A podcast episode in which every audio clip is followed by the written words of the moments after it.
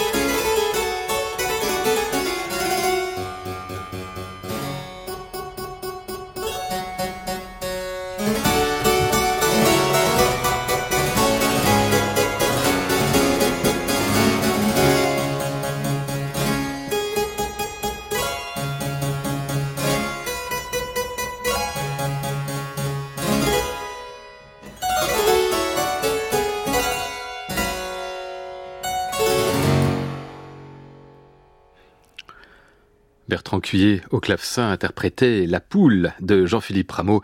Magnifique description d'un volatile de la ferme, tel qu'on l'avait jadis tous les jours sous les yeux. La ferme avec ses poules, mais aussi ses canards, ses ânes, ses cochons. Enfin, ce qu'on appelle la vie au grand air. Euh, vie que partageait alors euh, très simplement, je parle du temps de Rameau bien sûr, les nobliaux du coin, sans distinction exagérée de conditions, comme le rappelle Norbert Elias. Tiens, à ce sujet, voici un extrait de La Belle au bois dormant, où Tchaïkovski alterne allègrement quatre danses, successivement je cite, des duchesses, des baronnes, des comtesses et des marquises.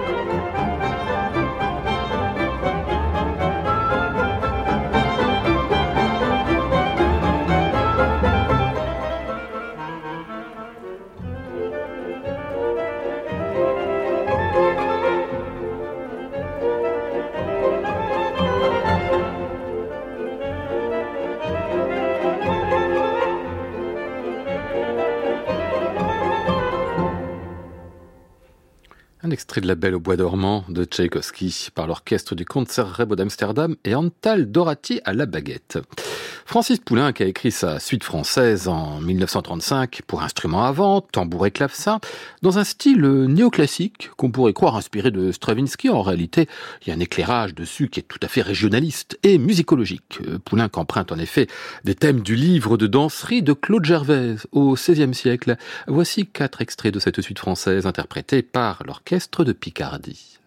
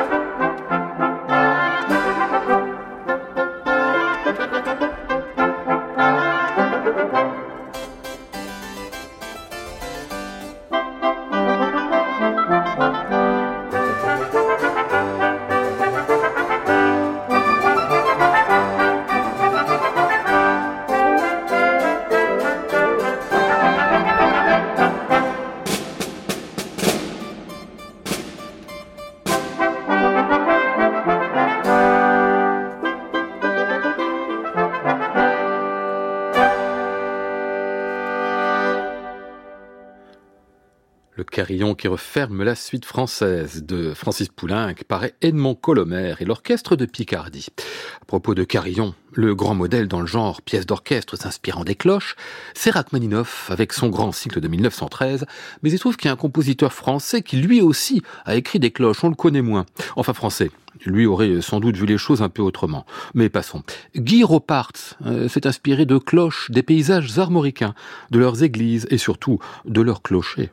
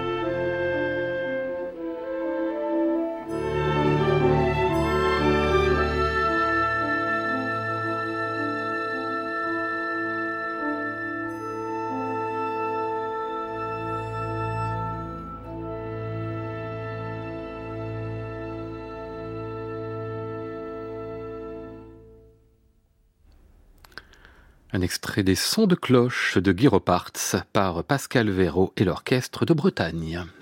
France Musique, relax, Lionel Esparza. Je vous rappelle que nous jouons aujourd'hui au Petit Poussé, un personnage célèbre, des indices, des bonnes réponses sur le site de France Musique. Ah, difficile aujourd'hui, hein. J'ai encore eu aucune bonne réponse. Alors ça, c'est rare quand on arrive à 15h21, c'est que j'ai dû faire euh, un peu trop complexe. Je signale que vous pouvez euh, m'écrire plusieurs fois, hein. c'est pas interdit, puisque vous savez écrire chères auditrices et auditeurs. Bah oui, on a parfois cru que vous ne le saviez pas, mais si vous savez écrire. Une grande partie de la carrière de Camille Saint-Saëns s'est faite comme organiste. Euh, naturellement, il a beaucoup composé pour son instrument, l'orgue, le premier étant bien évidemment le piano, entre autres des rhapsodies sur des cantiques bretons. Opus 7 fait donc à l'occasion d'un pèlerinage au pardon de Sainte-Anne-la-Palue. La pièce est dédiée à son élève et ami Gabriel Forêt.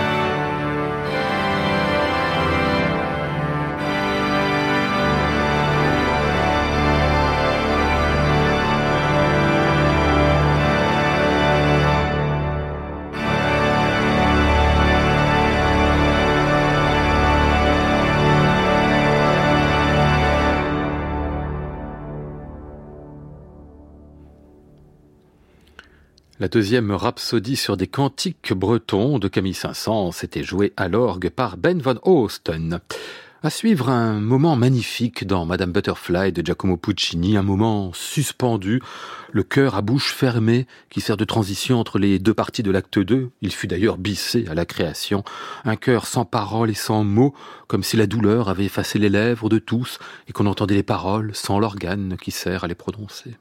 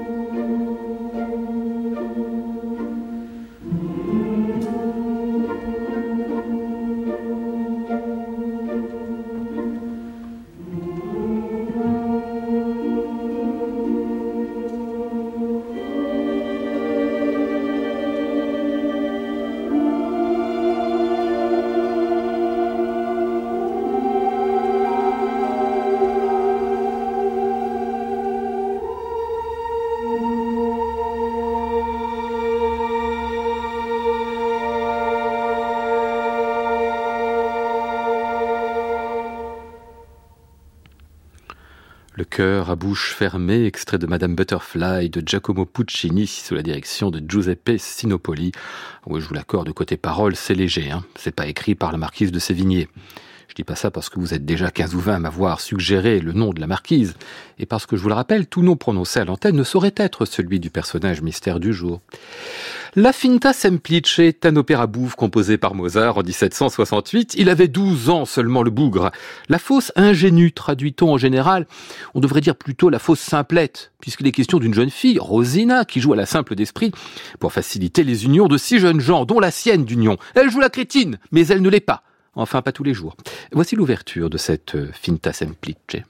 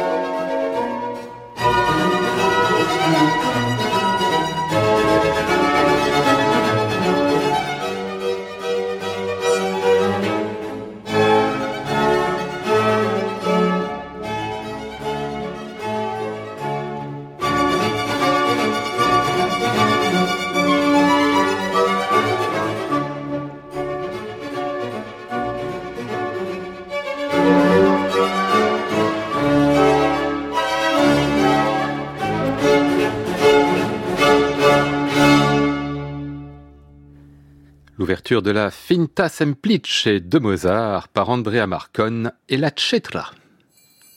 France Musique, relax, Lionel Esparza. Vous nous l'avez bien noyé dans le pébroc, m'écrit un auditeur à propos euh, du petit poussé du jour. C'est vrai que c'est un peu noyé, mais vous avez fini par trouver. Euh, très nombreux parmi vous. Oh, c'est pas encore fini, hein. Vous avez encore le temps. Enfin, vous avez, allez, dix petites minutes pour trouver encore euh, notre personnage mystère. on va poursuivre avec le Nunc Dimitis, qui est une courte pièce d'action de grâce, supposée avoir été prononcée par le vieillard Siméon lorsque l'enfant Jésus lui fut présenté au temple de Jérusalem. Un cantique, ce Nunc Dimitis, associé au temps de la chandeleur. on va entendre justement celui écrit par Gustave Holst. Je l'ai choisi parce que oh, c'est pittoresque. Hein. À propos de chandeleur, il paraît que Holst adorait les crêpes, particulièrement les crêpes Suzette. Son biographe à Holst raconte qu'il en faisait toutes les semaines.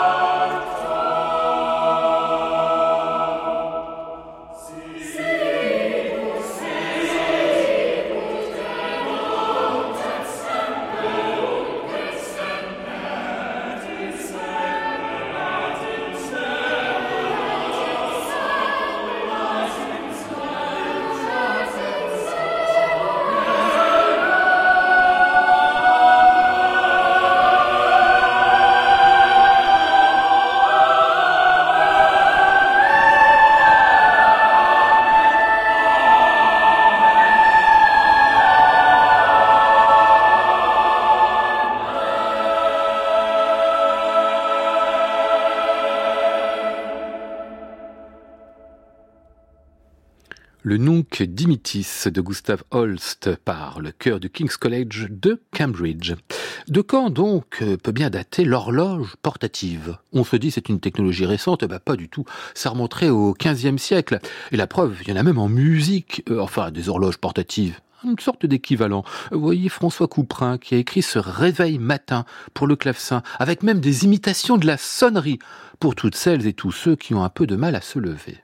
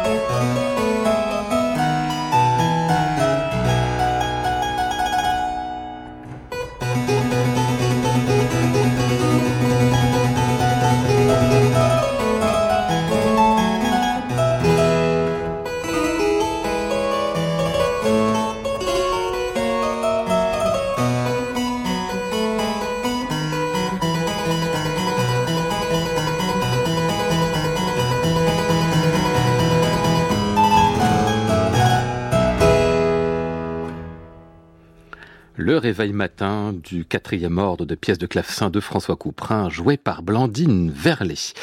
Le petit poussé, c'est presque fini. On ramasse les copies dans une minute, pas plus. Hein. Allez, on va dire à 15h49, 50. Allez, euh, on arrête de recevoir les réponses.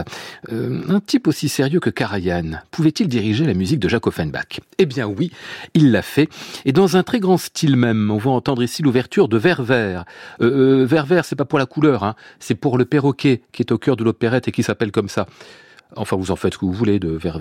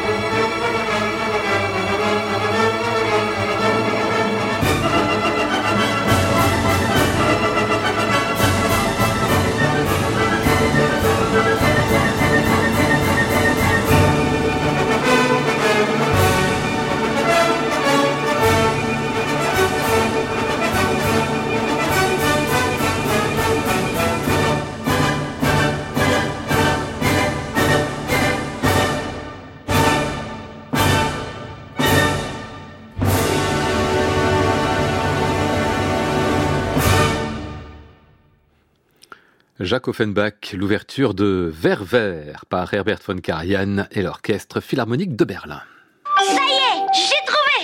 La solution à notre petit poussé du jour, il fallait trouver Bécassine, l'héroïne de l'une des premières bandes dessinées de l'histoire, Les Indices, La ferme avec la poule de Rameau, La marquise de Grand-Air avec La belle au bois dormant, l'orchestre de Picardie, puis la rhapsodie de Saint-Saëns sur des cantiques bretons, puisque Bécassine fut picarde avant d'être bretonne, les cloches de Roparts pour le village de Clocher-les-Bécasses où elle est née, le cœur à bouche fermée de Madame Butterfly pour l'absence de bouche de notre héroïne, la finta semplice de Mozart pour sa réputation de simple d'esprit, le réveil matin pour ses difficultés à se lever, vert enfin d'Offenbach pour la couleur de sa robe, et puis il y avait encore Holst et la Chandeleur pour les crêpes Suzette et la semaine de Suzette, où Bécassine à partir de 1905. Ça dit en passant, c'était l'indice idiot du jour. Gustave Holst n'avait aucune dilection particulière pour les crêpes. Allez pas dire que vous l'avez entendu sur France Musique. Les gagnants du jour. Jacques de Saint-Dié-des-Vosges, Arnaud de Pipriac, Marie-Françoise de Samer, Frédéric de Lille-Dieu, Géraldine de Gentilly. Bravo à vous cinq. Encore une fois, on a reçu plus de 150 mails. Bon, certains ont joué deux fois. C'est vrai que c'était pas facile, mais vous devenez tellement fort. Qu'est-ce que vous voulez? Faut que je complexifie, moi. Puis d'abord, c'est la faute à Olga. Merci, Olga. On va illustrer par un retour à la Bretagne, sous la plume de Vincent Dindy.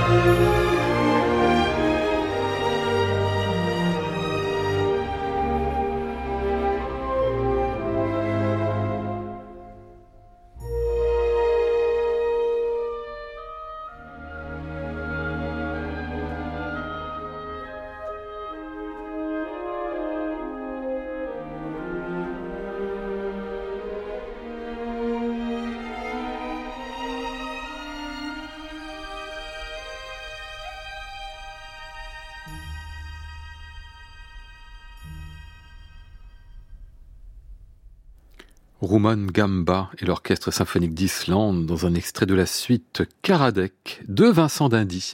Il est 16h01. France Musique, disque de légende. Lionel Esparza. Aujourd'hui en légende, Nabucco de Giuseppe Verdi par Riccardo Muti.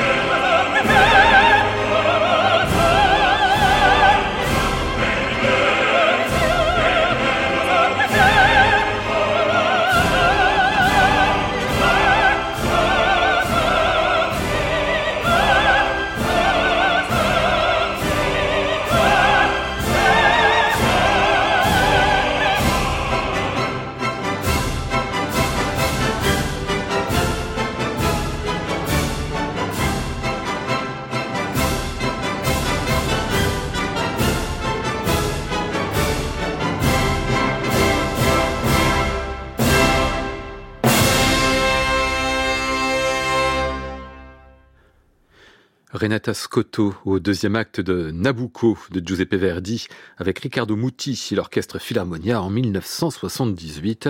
Renata Scotto a alors 44 ans, presque un quart de siècle de carrière derrière elle. Elle est tout à fait dans une forme éblouissante. Ça tire parfois dans les aigus, on l'a entendu. Et pourtant, elle brûle et bouleverse littéralement dans ce rôle d'Abigail. Voici donc la grande version studio de ce Nabucco, œuvre complexe à mi-chemin entre le bel canto et le nouveau jeune Verdi. Premier succès en réalité d'un compositeur de 29 ans seulement, avec un arrière-plan politique puissant puisque l'Italie prend alors conscience d'elle-même.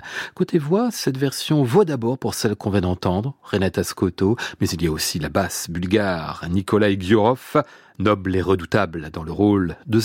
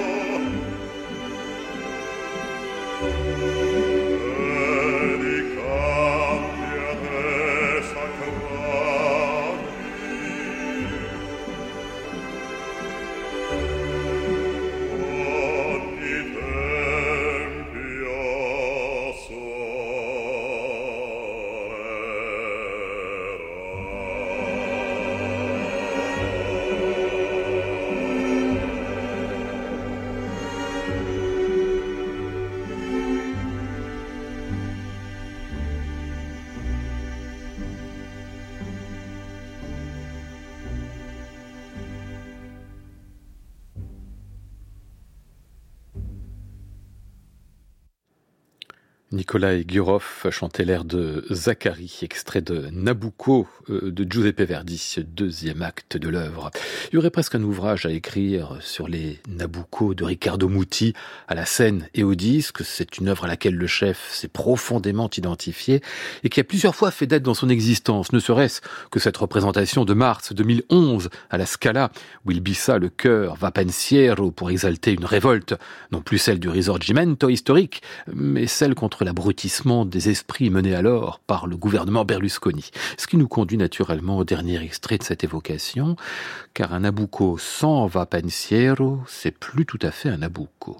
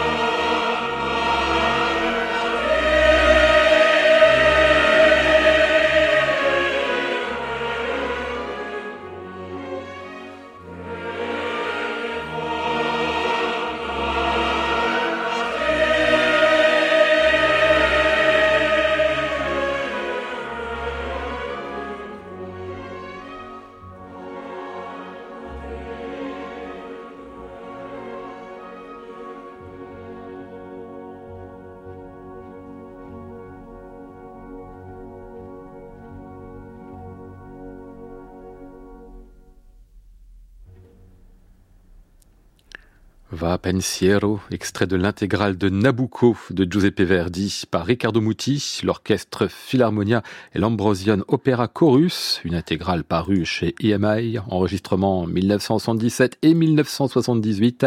Aujourd'hui, disque de légende à retrouver et podcasté sur le site de France Musique et sur l'appli Radio France.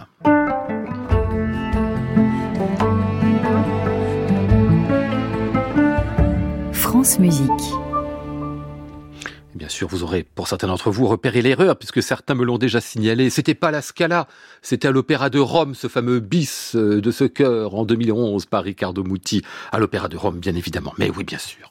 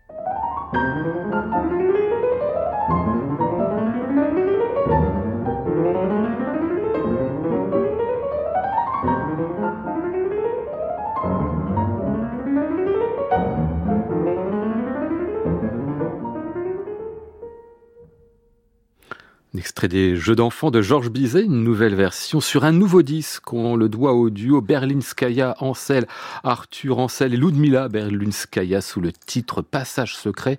J'aurais voulu vous en parler plus, mais je suis en retard. On va se contenter de l'écouter. Le très beau cycle qu'ils ont gravé à l'occasion et je vous en reparlerai une autre fois de ce disque. Voici donc la petite suite pour piano à quatre mains de Claude Debussy.